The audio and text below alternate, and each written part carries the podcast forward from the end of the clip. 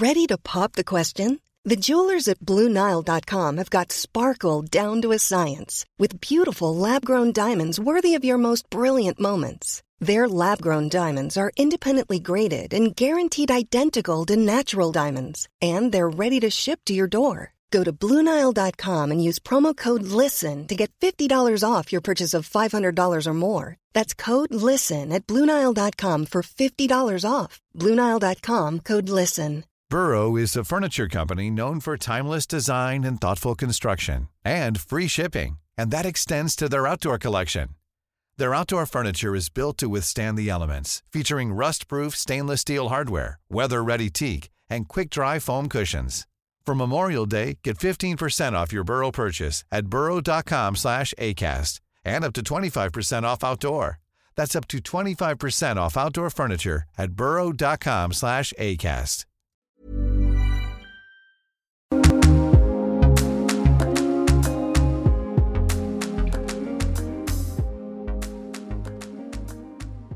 Welcome to Ireland's Birth Stories, a podcast created for women to share their experiences with pregnancy and birth. My name is Cora Gernan, and I've created this space to enable women to share their experiences from start to finish without feeling shy about the detail. If you would like to support the podcast, you can do so through Patreon. I have attached the link on the website, so if you just visit the website, irelandsbirthstories.ie, you can then find the Patreon link there. Thank you to those that have.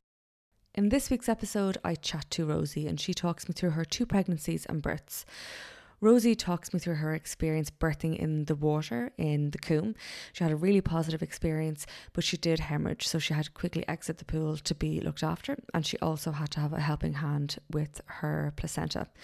She talks us through those postpartum days and she definitely thinks that she struggled first time round in comparison to second time round, but she does believe that she asking for help was definitely a component in making sure the second transition was a lot smoother. She then talks us through her second pregnancy and birth, and although her second pregnancy postpartum was definitely easier, she suffered with anxiety throughout her second pregnancy. So she was in and out of hospital for various reasons or suspected um, difficulties, but thankfully all was fine uh, with little James, who arrived swiftly but safely. So thank you, Rosie, for being so honest and sharing sharing so much detail. I really appreciate it, and I hope you enjoy this week's episode. Rosie, you're very welcome to the Ireland's Birth Stories podcast. Thank you. It's so nice to have like to be here. I'm a massive fan.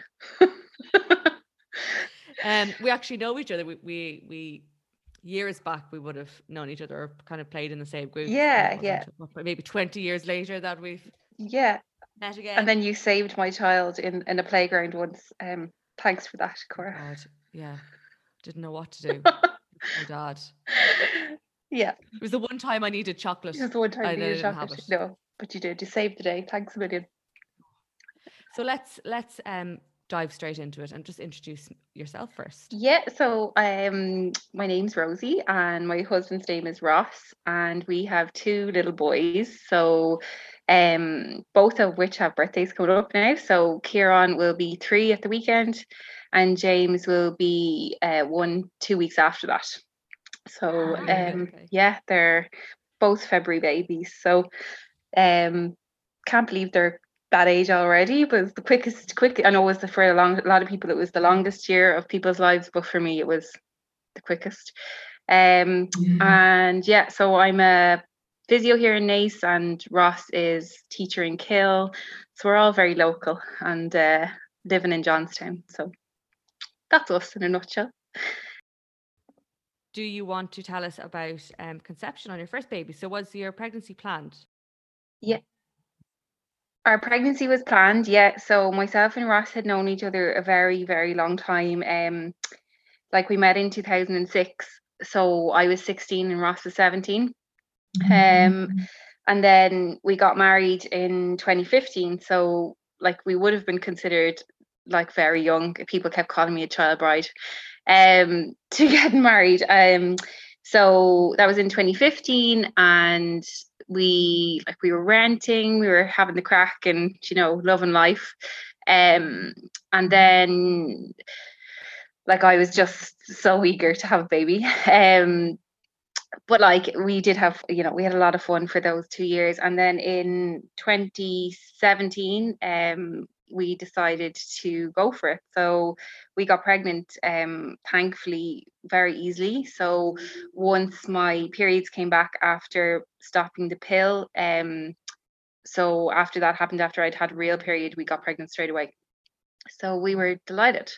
Um and then yeah so like it was a fairly like normal normal pregnancy um like i like i didn't have like i had the the normal level of fatigue like i was quite tired and things like that but like i had and i had minimal nausea but like in hindsight like i had nothing compared when i now meet more women and you know i i had absolutely no no problems that way. Um i did have like later on well it wasn't quite late like it was it was fairly about 20 weeks i had started to have quite bad um pelvic girdle pain. So that was quite difficult just in the job that i have because um i work with small babies so i'd be up and down off the floor and things like that. Um and that was quite tricky but i went to see a physio a lovely physio in Naas hospital who put me right and that was that was great.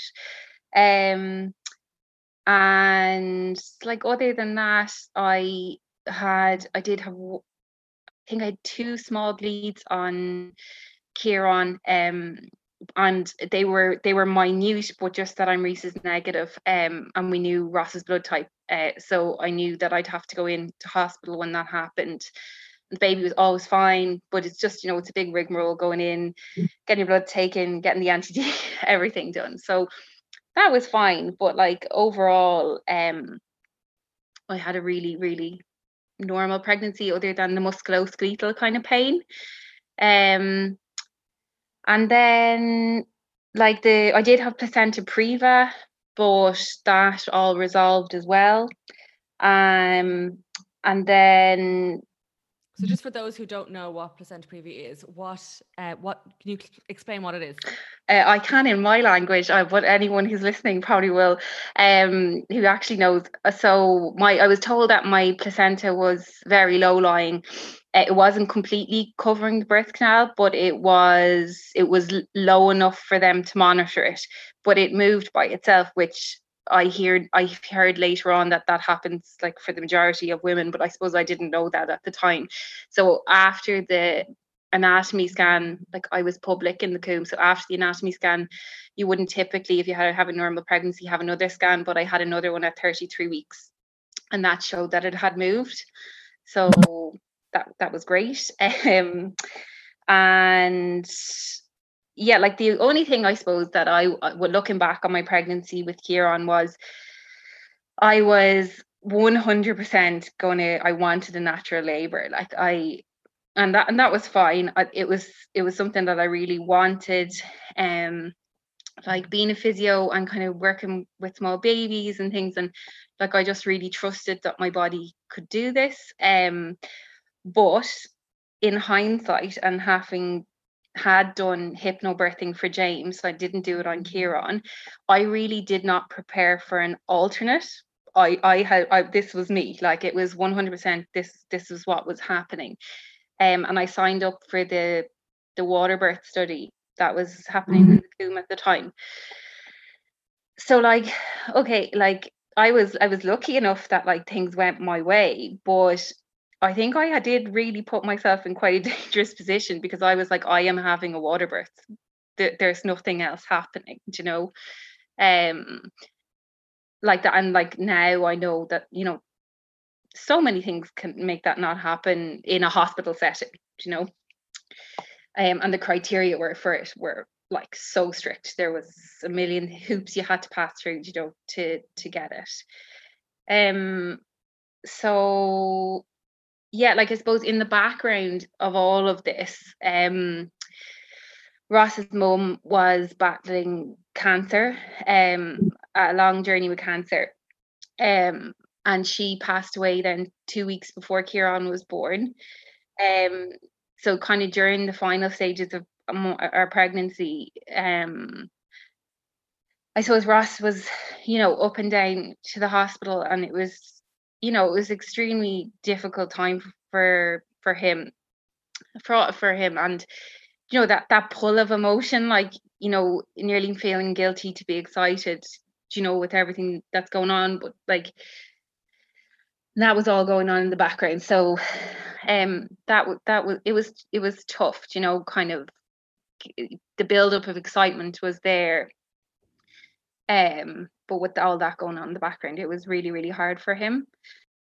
But yeah then so the day um my due date i had fully convinced myself you know like i was going to go over i tried to prepare myself for that um because my mom had gone over on all her pregnancies. She she reckons her first baby my brother she reckons her dates were wrong and she reckons she was a good two weeks over because he came out like enormous you know fingernails the hair the mm-hmm. works everything so i'd kind of prepared myself for that but the baby had actually, so Kieran had dropped at that stage. I felt this massive relief um, of pain. So whatever, wherever he had been lying, the relief in that last uh, week was just amazing that I couldn't help myself. Like I had gone from an extremely active person, like I'm like running half marathons, that type of thing, to not being able to move. So the minute I was in no discomfort, I was like, I'm out of here, I'm gone. So the day before, I mean, you know, Naas, I think the whole journey was about 12k, but I walked. So the day his due date, I had an appointment in Naas Hospital. So I walked from Roseville, was renting a house in Roseville, walked all the way down to Naas Hospital, and I was like, sure, I'll just pop into work. And I work in Enable Ireland on the Jigginstown Road there. So walked all the way down there, and then what? I walked home again.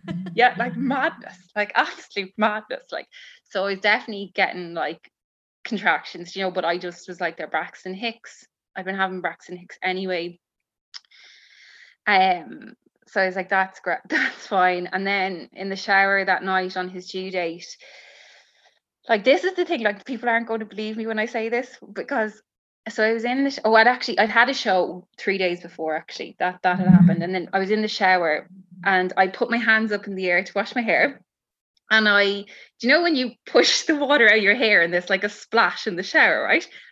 Simultaneously I heard a splash and I was like was that my hair or was that like I don't know what that was. And I was like nah like nah because I'd read you know your water like waters don't break in whatever percentage of women and it was unlikely. And I was like that is no it couldn't be. Like it was just you're making stuff up now because you want it to happen so I went to bed but during the night mm-hmm. there was this weird sensation where every time I lay down, I could feel fluid like pooling. And then if I moved, say if I rolled in the bed or anything like that, it would trickle. And it wasn't a lot, like it wasn't pouring, it was like little trickles. So that went on for the night, and I had a brilliant night's sleep. Like, thank God, like absolutely brilliant night's sleep. And then sent Ross packing off to work the next day. Ross texted me that morning. I still have the text message screen grab saved on my phone saying, I've a staff meeting this evening, so if you could go into labour, like that would be really handy, just so I don't have to go. Like, yeah, haha. Um, and then like about like half eight in the morning, kind of like around that time, he was working in Dublin at the time, so he left early, and I kept feeling these trickles, and I was like, like I don't think that's weed. it's like so I was like, I texted him and I said, look, I think I'm being paranoid, but something in, in me in me is just telling me to go get this checked. And he was like, right, I'll leave work, I'll be home. And I was like, no, like I, I like I'm not having contractions, like nothing. I can get myself there, I'll get checked out and I'll come home again. Like this becomes a pattern in my pregnancies, by the way, like the complete denial. So I met my neighbor out in the way and she was like she seen me with the suitcase and because I brought the suitcase you know just in case or whatever. And she's like where are you going Rosie? And I told her and she was like you are not driving to and I was like no I am. Like I'm not in labor I promise you I'm not in labor so I got in the car and then on the long mile road I felt a contraction so I I was like oh like it like like now I know, and from what I know now, like it was only like it was nothing, like, but it lifted me out of it. Like I, I wasn't, I was, oh, I was like, that's a contraction. So I was on a long mile road, traffic as usual, like stuck in traffic because it was only 10 o'clock ish, kind of. Um, and I headed up, and then there was a massive queue to get into the Coombe car park. Like it was just, it was so big. And like I definitely had time to wait in the queue. Like, you know, like he wasn't born for hours later, but I I couldn't sit down anymore. Like I just I wanted to stand up. I just couldn't sit. So I got about three cars away and I just gave up and I got out of my car and I pulled up on the path and I went over to the security guard and I gave him the keys and I was like, I'm a labor, I'm I'm going into the Coombe. And like he didn't bat an eyelid. Like it must happen all of the time. So he said he'd park the car, whatever. And I went in and uh, I went up and explained to them that like I thought I was feeling something, but you know, wasn't sure. I was trying to downplay it. I just I get really embarrassed in this situation, like these situations, and I'm like, I don't want to be wrong, like because I don't want to be embarrassed. You know, it's really weird. I don't know why it'd be so weird. And so I went in and I I didn't even really I didn't really explain I really wasn't coping with the contractions. I hadn't been timing them because I was driving, but they were far apart. But they were painful. Um, so I got in and she I explained to her that like this trickle sensation. She was like, "Look, it's probably not your waters. Like if it was your waters, you would have felt this big gush." And be, but because I wasn't sure that it happened, she was like, "No, like I really don't think so."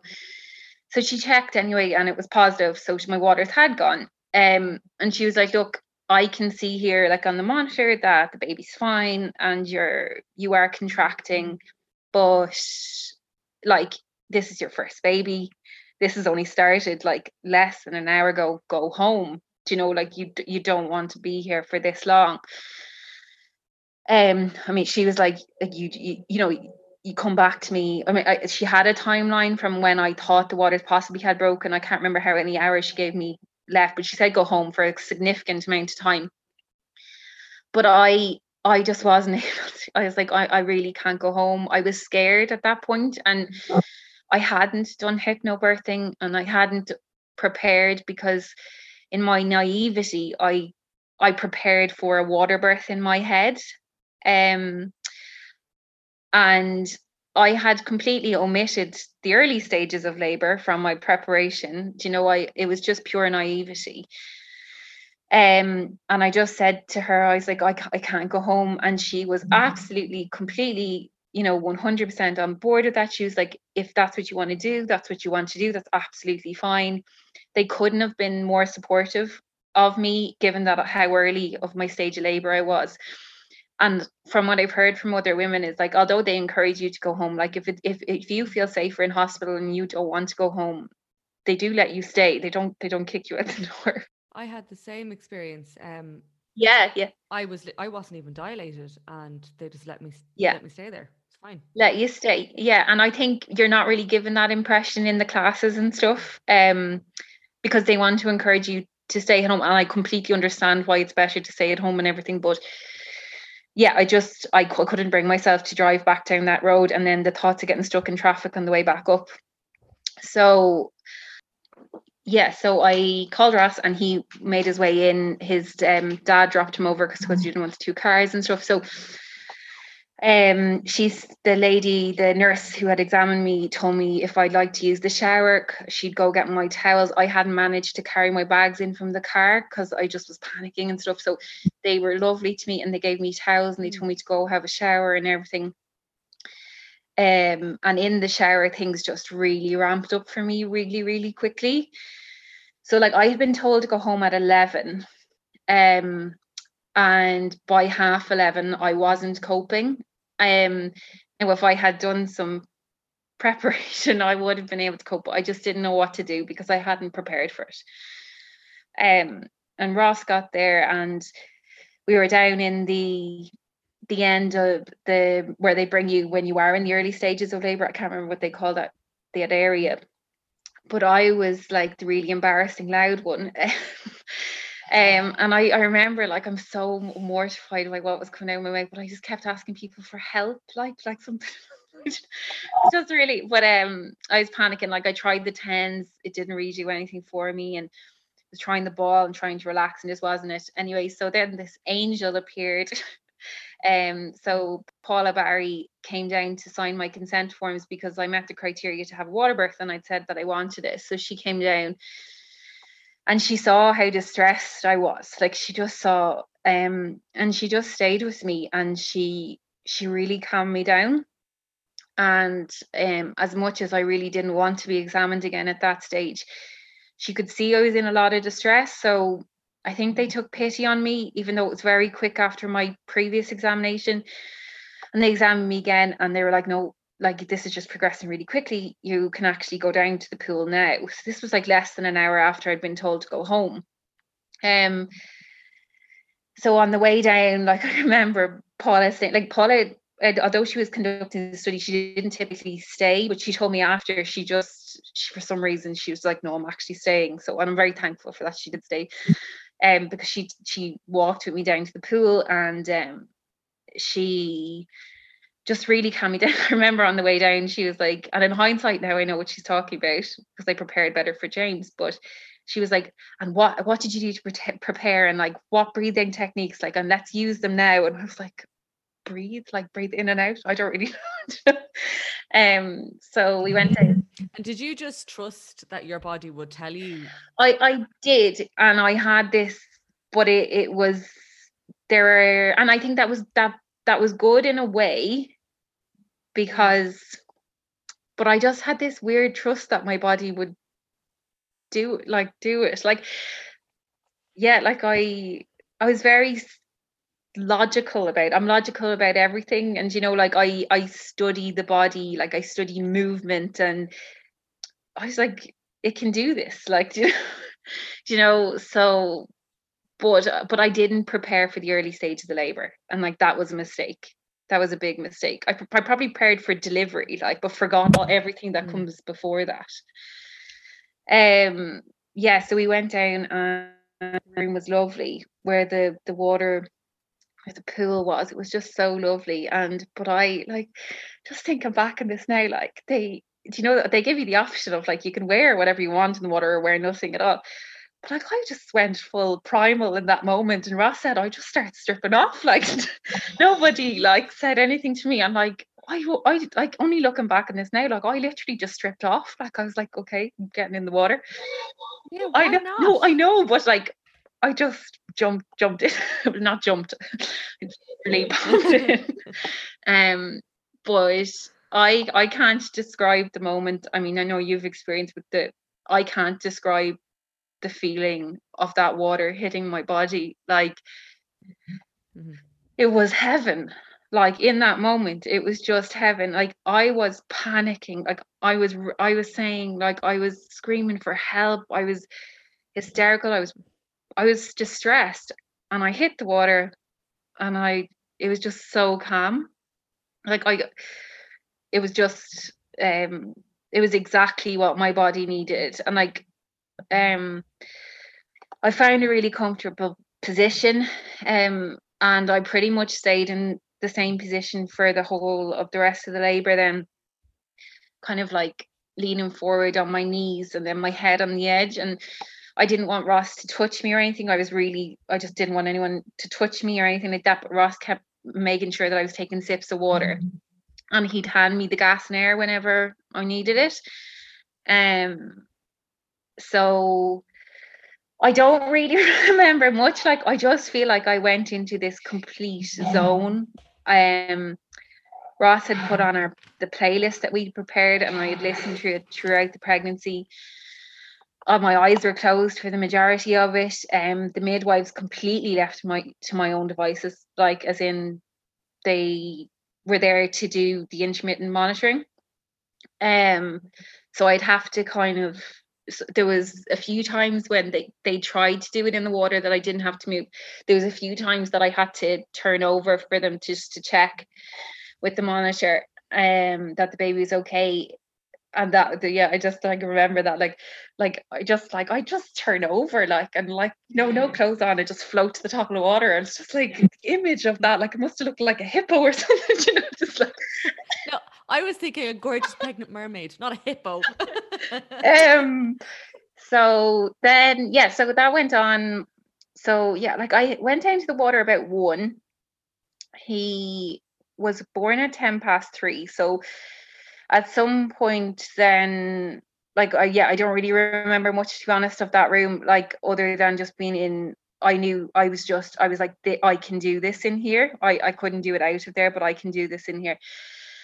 But i do remember there's one point that i remember where uh, i just heard this voice saying i'm just going to take my break and i heard that and i hadn't heard anything else in the room and i just turned us and i I know now that it was transit like that transition moment when I turned to Ross and I was like, Ross, I can't do this anymore. Now I had been silent for like an hour, just in the zone, listening to the music, and it was just like, Ross, I can't do this anymore. Like I really can't do this. I think I need like I think I need an epidural, like everything. And I just remember going, I won't break. So like just I just heard that like she obviously knew that okay something was happening or whatever. Um so they came over and they were like um they could tell from the line. I can't remember the Hobbs line. line. Can't remember that. Um, yeah, like things were progressing, and then a few moments later, like I'm not really sure when. Um, one of the nurse uh, midwives, everything had been said to me through Ross up until this point. That wasn't a request I made. It just that's how they'd done it. Um, but she just said to me like really softly she was like rosie i'm on your last contraction i could see the head um and I was just so shocked. Like I was like prepared for this such a long labor. So yeah, I pushed for about like uh, about 15 minutes, maybe just a bit less than 15 minutes then. And he came out and uh, I just yeah, it was amazing. Um like just the greatest moment ever. He he came out um and they they got him for me like and placed him on my chest. Um I remember wherever Ross was in my eye line, it was so funny. Like I remember all, I was I was holding this baby and I was looking up Paula Barry, the midwife, and she was like, "Look at your husband! like, why are you looking at me?" so I just whatever it was, and it was amazing. But but unfortunately, then I had to get straight out of the water because I'd had a hemorrhage um okay. in the pool, and like it wasn't like and it wasn't an emergency situation or anything like that. But I, in hindsight and knowing what I know now, which I'll get to, but they they I think they were afraid I was going to pass out in the water uh, from the hemorrhage. So I had to get out really quickly. And like really quickly. I had to get out of the water. So um and then I, yeah, I think I sat in the bed for a while. I my memory is really hazy. It feels like after that I was in the room for five minutes, but uh, I was actually in the room for hours um before. So I think it was about two two hours and it feels like five minutes but so I had him on my chest and they got him to latch for me and it was amazing. But all the time like they were monitoring the blood loss um they'd get me to get off the bed because um the placenta didn't look like it was coming and so I'd have to keep getting up and you know trying again to they had all these different like techniques and they were trying to get me to squat and everything um and then they tried to I don't know what the right word is, like manipulate my tummy to like but like I wasn't really able for that. Like it was it, I found that very uncomfortable. They tried, um, but both the blood loss and then the placenta didn't deliver after I can't remember the maximum amount of time, but they allowed it the absolute maximum amount of time and the placenta didn't come. Um, so at that point, then because the hemorrhage and the blood loss, um, I had to go to theatre. So uh, I had this beautiful student midwife with me. I have her name written somewhere because, uh, but um, Emily, if she ever if she remembers, but it was her first ever birth, like to to see, and uh, eh, so she came with me to theatre, and she held my hand through the whole thing because Ross was with um uh, the baby and with with Kieran. And yeah, like I I think because of where I work and I've worked in different like many different hospitals and I've worked in ICU and I've worked like I've worked everywhere. Like um, I had I had no fear going to theater. Like I was like I trusted them like I trusted them so much and like I I afterwards with, with different things that happened with James, I was asked um by a by a psychiatrist or by a psychologist, I was asked like like did like was it considered traumatic? But honestly 100% for me like that was not traumatic. Like i trusted these people completely. Um and i was brought to theater and um ironically after natural delivery i had to have an epidural for this procedure um so, so you wouldn't be the only one so i had an epidural and i had to tell the I know. So I, the anaesthetist, I had to explain to him that I was a crazy woman who, like, you know, I wasn't scared of pain of natural delivery, but I was scared of an epidural. Um, so I just told him, I told him straight out, I was like, you hold me whatever way you want to hold me, but I don't want you to tell me when it's happening, and I don't want you to show me anything so that he i heard him explain that to everyone else in the room. Okay. and they whoever the the other people kind of held me in a position and it was done and i didn't even like it was nothing it was fine. Um but it was the thought of it for me. Um and then so they manually moved my placenta um and I don't really know what that involves like well I do know what that involves now. And then they so at the time I didn't and they when you're ready to pop the question, the last thing you want to do is second guess the ring.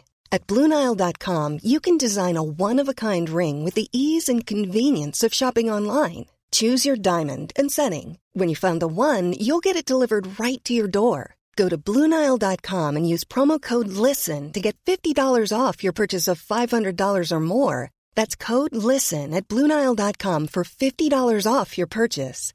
Bluenile.com code LISTEN. Hey, I'm Ryan Reynolds. Recently, I asked Mint Mobile's legal team if big wireless companies are allowed to raise prices due to inflation. They said yes. And then when I asked if raising prices technically violates those onerous two year contracts, they said, What the f are you talking about, you insane Hollywood ass?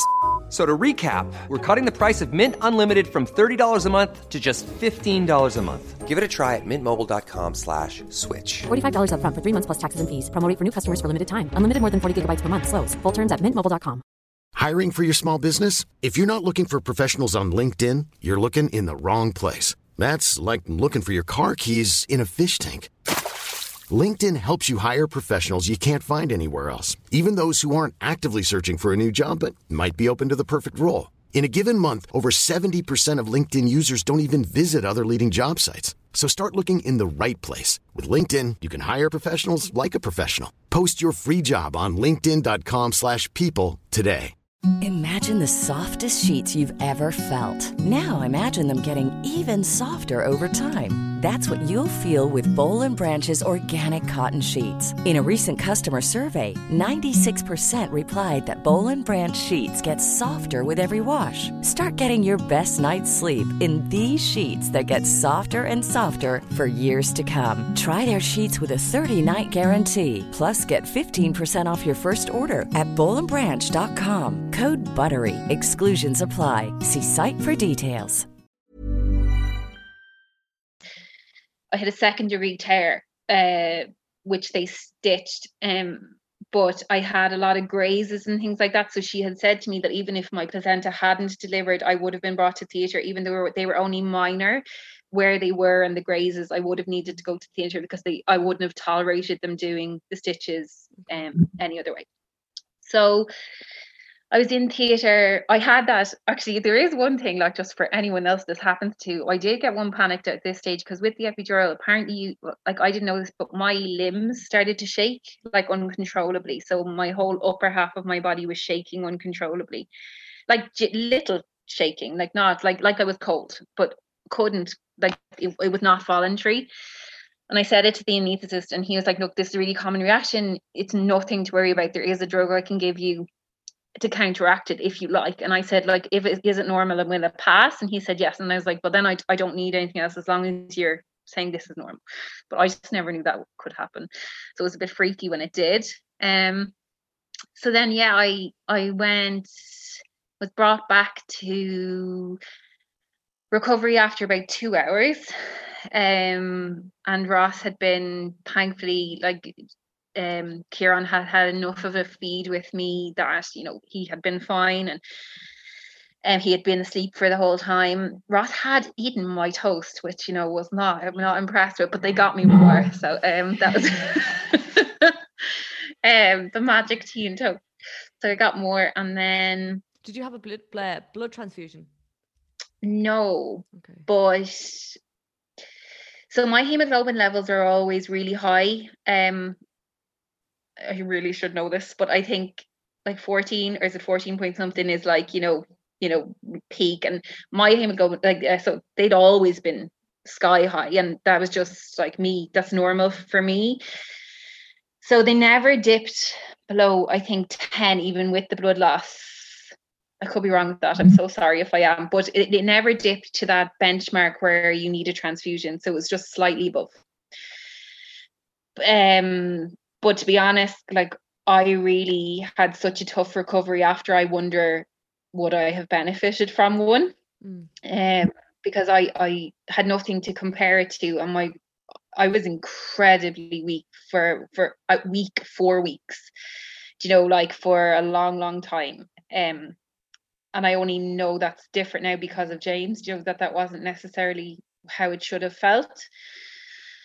Um, so yeah, I was brought back, and then obviously I'd had the epidural and everything, so I couldn't move. Like it still hadn't um it hadn't worn off or anything like that, and I had a catheter and um so and I re like I was adamant I was breastfeeding.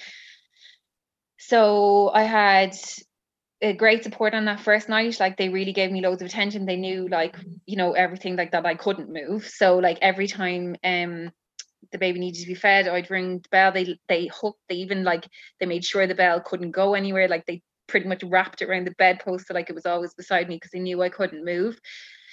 And then I'd buzz it every time he stirred. And they'd come in, place him on me, latch him on for me, come back, wrap him up, everything and they they changed his nappies for me everything that first night i think i came back so late onto the ward and it was the middle of the night it was you know so they they were really good because i i still couldn't move. Like i couldn't feel anything. Um so yeah like the so that night i suppose i had loads of help. On night two then night two was a bad night for me. There was lots of tears because i just could not get this child to latch without help. Like i really I just couldn't do it. I just, and that was another really naive point for me where, like, I really never got the fact that like a baby has to learn how to latch. Uh, like, so you're both learning in that process. Like, a baby's learning to latch, and you're learning how to latch a baby. And I, I didn't prepare for that. But like nobody told me to either, you know. But I didn't. So I had um the the midwives on night two were obviously really overstretched um, and probably dealing with women like me like i had been the night previous you know like i was mobile at this stage. So they but i did have i was just in tears and this lovely midwife and i'm really sorry that i can't remember her name but she came in and she sat on the end of the bed and she just said what's wrong? And i said like i just can't get him to latch with help. Like every time I, I a care assistant has to come in and latch him for me like i just can't do it myself. And um then so she just she was exactly who I needed in that moment and she didn't have the time to sit with me but she had obviously prepared in she'd been in this situation before and she had typed out like a list of YouTube links of different um latches and she said have you got your phone with you have you got your earphones with you she said, I'm not saying like people won't come in. If you want to ring that buzzer, you can ring that buzzer. But she says, Would you just watch these videos and see if they help? And they did like they were so there was different holds in the videos and like different techniques that you could try like the is it like the flipple flipple like all these different things that you could like to help him open his mouth and um she was just like and that's that was all i needed. I just needed someone to go like how do you do this? Like where do you start? And she just handed me that because i found that the leaflets they give you not very good i found it much easier to watch in a video um, so I remember texting Ross like after in the middle of the night, and I was like, Ross, like I'm doing it, like I'm feeding him, like I haven't slept in like three days, but like I'm doing this, I'm feeding him myself, and I was just on cloud nine that he was feeding. It wasn't like a perfect latch, um, and it was tricky, but I could do it. Um, so yeah, I stayed like three nights, and then we went home, but the latch just um I really struggled, like really, really struggled. Um I just persevered despite the discomfort and despite the pain. Um, and then a public the public health nurse came out and his weight was like stable en- enough that she wasn't going to send me back in and I explained what she did and she said look you are doing you're doing the right thing it's okay like um but she said to me you know he has a tongue tie like a quite a significant tongue tie so when Kieran I'll I'll send you a photo actually Cora because like now like like how I didn't see this in the job that I'm in but like his little face was a heart shape like it was fully like it was quite severe so I got she told me about um the Camden clinic Dr. Alan O'Reilly and I got managed to get an appointment to like the next day and we went up and he did it and he he grades them um and I know like I've spoken to speech and language therapists about this and I know they're they're probably overdone but I did trust him and he had a lactation consultant with him that day working with him and they were like no this is severe like this is a severe tongue tie like like there's no way he can actively um you know move his tongue the way he wants to move it to to get it like an adequate supply and I don't know so that's what they told me. Look I don't know but uh, once they did it I had no issues. So they they said he so he latched immediately after I had that done and no we never had any issues since. Um like I had all the would, it was never pain but all of the discomfort was gone everything. Um so for for him it was the right decision um so yeah that's Kira. Um and then then Jamesy. So um yeah James was so James was planned like again um harder to get to the point where we were pregnant. I did start to panic a little bit but like and i know i have no like i, I should not have. It took us about six months to get pregnant but i it was you know like i just wanted it to happen um in hindsight i couldn't have not have done that age gap and i'm thankful for those six months but um yes So what did you do? Did you track your ovulation and your temperature? I, I tracked ovulation um for the first four cycles that we were trying. Um, but it was it was prescript it was too prescriptive for us. Um like it just was not enjoyable turning that into a job, do you know. So I I say I didn't track for my last two cycles, but I knew when I was ovulating, I just didn't use the app or didn't use the sticks on the last two, you know, to try try and take the stress out of it. Yeah, so we got pregnant with uh Jamesy then like in 20 in 2019. Um so that pregnancy was like a bit different. Um it kind of started out like um so I had a cyst on my I'd been I was having a lot of pain and I had um I was having a lot of pain in my abdomen and I'd been diagnosed with an ovarian cyst that was quite big that was being monitored um which was a little bit unnerving like I tried to convince myself nothing was wrong but in the midst of all that and waiting for appointments and stuff I follow up appointments we got pregnant. Um so we we had like an early an unplanned early scan because we had a scan for my ovarian cyst to see if it had grown but we got to see the baby. Um so the baby was there and he was fine and we could see a heartbeat and everything. That was about eight weeks like um so and the cyst had disappeared like just disappeared in thin air uh, once I got pregnant. So um that was kind of a relief and then the 12 week scan was uh normal. I was a lot more anxious this time around like that like something was going to happen. I don't know why wasn't it? But it was fine. And um yes the 12 week scan was normal and we happened to be going on holidays that day down to Center Parcs. Um and that was it was just the most magical week down there because like we were pregnant and Kieran was at an amazing age like he was what like like 18 months kind of age like just it was picture perfect. And then on the last day of the holiday um the day before we left I got a phone call and I from work I just recognized the number of Naas Hospital and I was like oh god like why are they ringing me? So I answered the phone and um it was the was one of the ladies who had done my my scan and she was lovely on the phone, but I just knew her voice. And um, she just said to me, Look, I've reviewed your scans, Rosie, and um, like I'm really sorry, but I need you to go for a follow appointment. I've reviewed them and I'm not happy with the measure. So I my, my recollection of this conversation is extremely vague. So the only thing I can I can recall from the conversation is she said measurements head and neck. And that like I'm sure she said more to me, but like that's all I heard. Um, and then given my job and stuff, I was like, right, well, if they can see something that's abnormal at a 12 week scan, like it's something serious because, like, you know, how much of the baby is formed. And so I had to go for um to see like a specialist in the Coombe, um, but they couldn't get me an appointment for a week. So it was the worst week of our lives. Like we mm. just we yeah, it was absolutely horrific.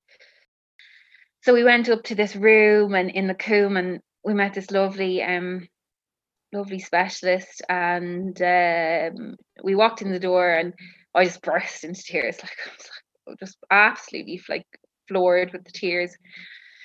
And she's like look like why are you here? And we were like like we don't know why we're here. Like why are we here? And she just looked baffled and we were so confused and she was like look like uh, they never send over your scans so like i don't know what we're looking at here but i'll just rescan you now and we'll talk about what we see.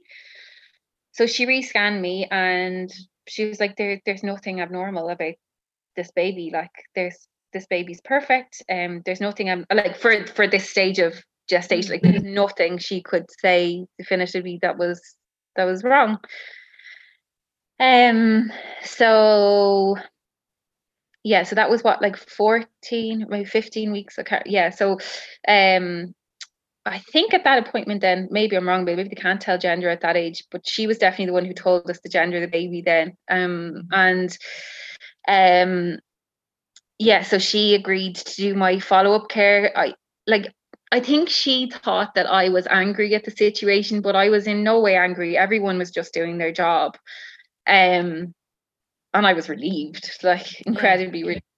Um, so she um said she would do my anatomy scan, um, you know, and so that was that was fine. And um kind of in the middle then, like I had I in total I had four bleeds on James, um, some of them bigger than the other.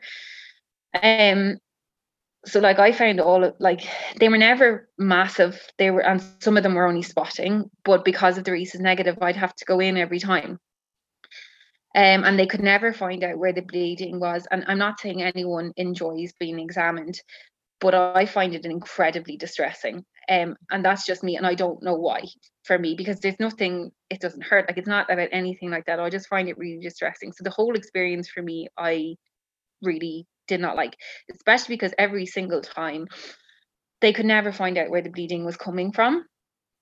Um, and then on the the fourth occasion, um, I was admitted at that point. Um, no, actually, so on the third occasion, I had an absolute breakdown in the assessment unit, and I just could not cope anymore with that. And I yeah, so they just um a lovely midwife came in and she was like, look, like you're very upset and everything. And I was like, look, I, I don't know why I'm upset. Like I know the baby's fine. Like I I kind of brushed everything under the carpet, you know, with the beads and like how much they were really affecting me. Mm. Um, but she so she referred me to psychology in the Coombe, which was great. Like I was so thankful for that. And I'm very happy that I admitted what was going on in my head that day. Like I suppose I had a lot of guilt because of where I work that like I know there can be adverse outcomes and I wasn't having any. My baby was always fine.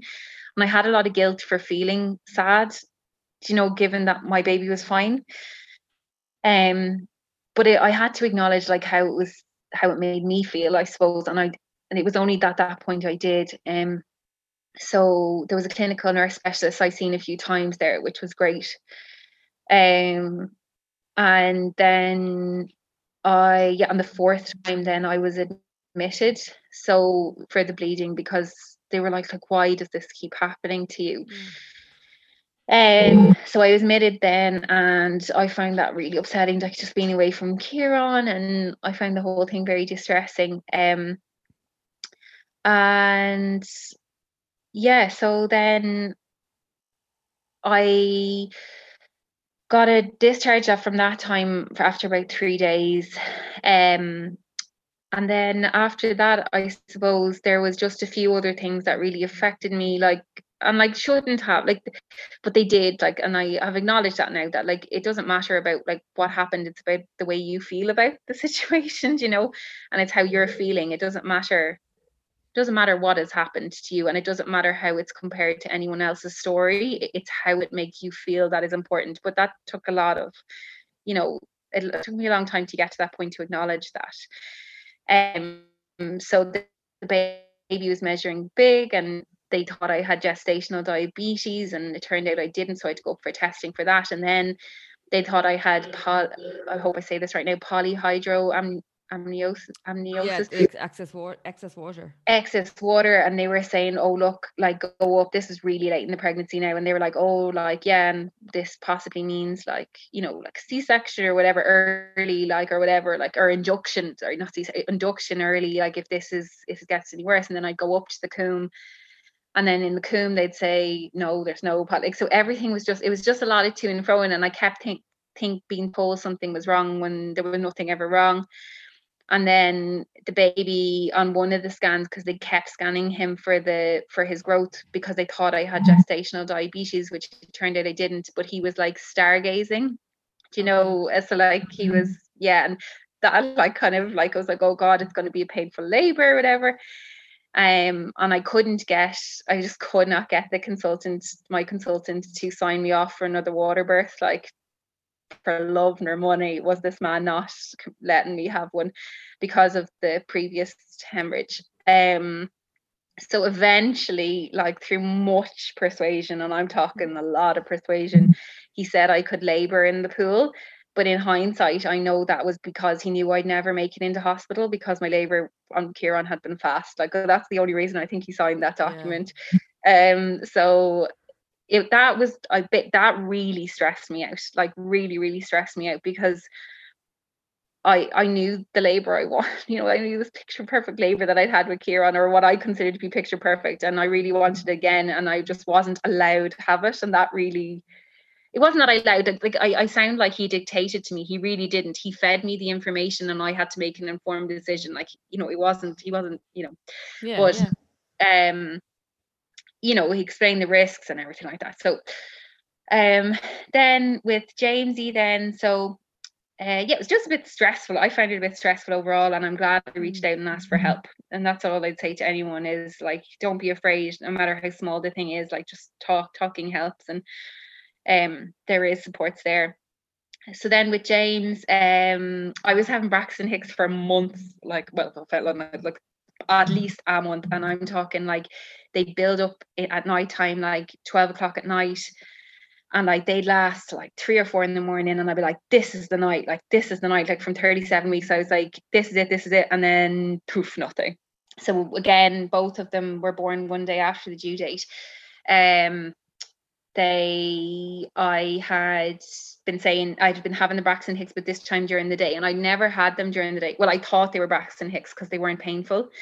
Um, so I yeah, so I we were here. I was here with Ross, and Ross had been off that day because it was midterm, which was brilliant, and we had a lovely day, and we had coffee, and we went for a walk. And if anyone knows Johnstown, we went for a walk up this massive hill at the back of our house, like real steep incline, and uh, back down the hill. And then we were like, right, what we do now? And we're like, right, we'll go for lunch in the Elms so we went off and anyone who knows the elms there was this really steep staircase yeah. up the elms yeah yeah. up that stair up and down the stairs like a lunatic. Uh, i went i went into labor walking up those stairs like um but i wouldn't admit it to myself. Do you know i was like but I basically i got up and ordered my food and i was like Ross, i actually i can't i can't sit down. Like i was literally sitting in the chair ordered my food the waitress walked away and i shot up and i was like oh god like here we go but like that was my first proper contraction. So I was like, like this isn't going to like happen in a second. So I was like, Ross, just finish your lunch. Like it's fine. But I was like, these are close together. Like I wasn't timing them. I was like, these are not like, you know, more than five minutes apart. Like if anything, they're even closer together. Um so when he'd finished, then we walked, we walked back to the car and we, we went home and Ross was like, Do you want me to bring you straight there? We had the bags packed. And I was like, No, look, I really don't want to be in hospital because I'm I'm probably not going to be allowed to have a water birth this time. So I want to be at home for as much as possible. I want to have a bath, I want to listen to music.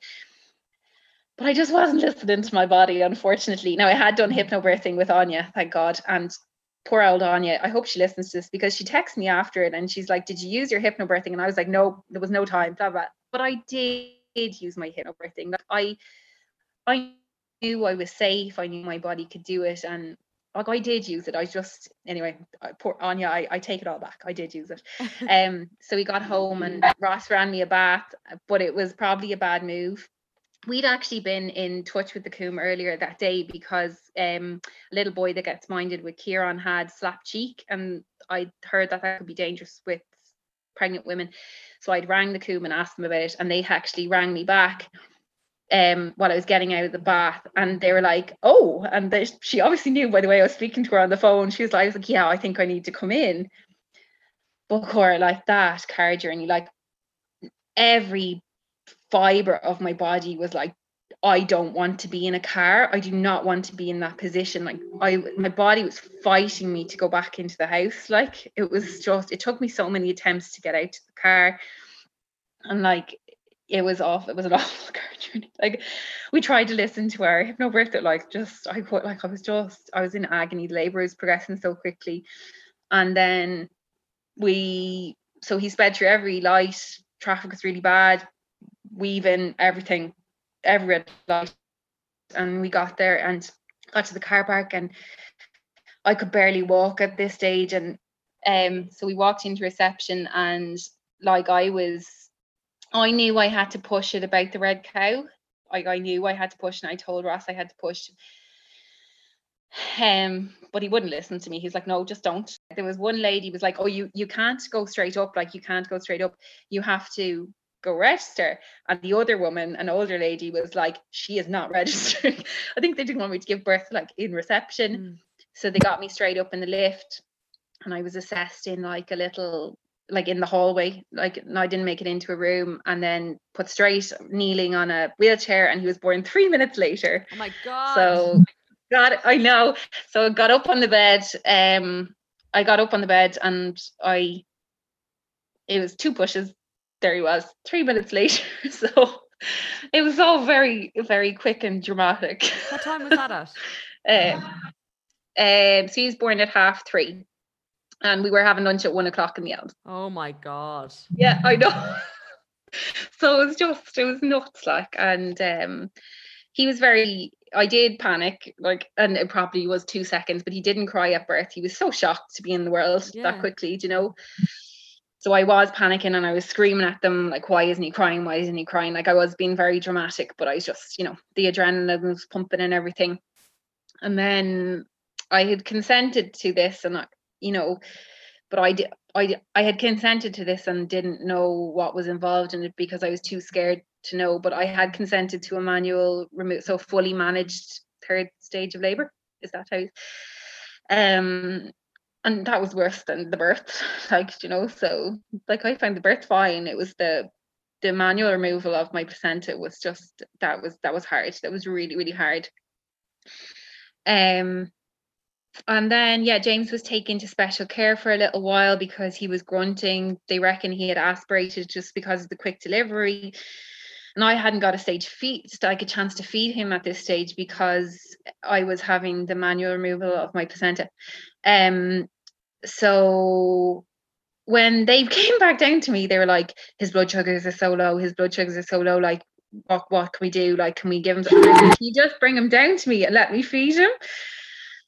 So, because I had asked to feed him on the way up, and then this midwife was like, No, you can't feed him because he's grunting. That means he's having struggling breathing, which I understood. But then at the same mm-hmm. time, like, his blood sugars were going to drop. So they brought him back down, and I was just so thankful in that moment that I was the second time round breastfeeding this a baby because he was so exhausted. Like he was out for the count. That child did not want to feed. So luckily that I knew how to hand express. So they were they were trying to tell me like you need to wake him up, you need to strip him everything. But I just hand expressed into his mouth.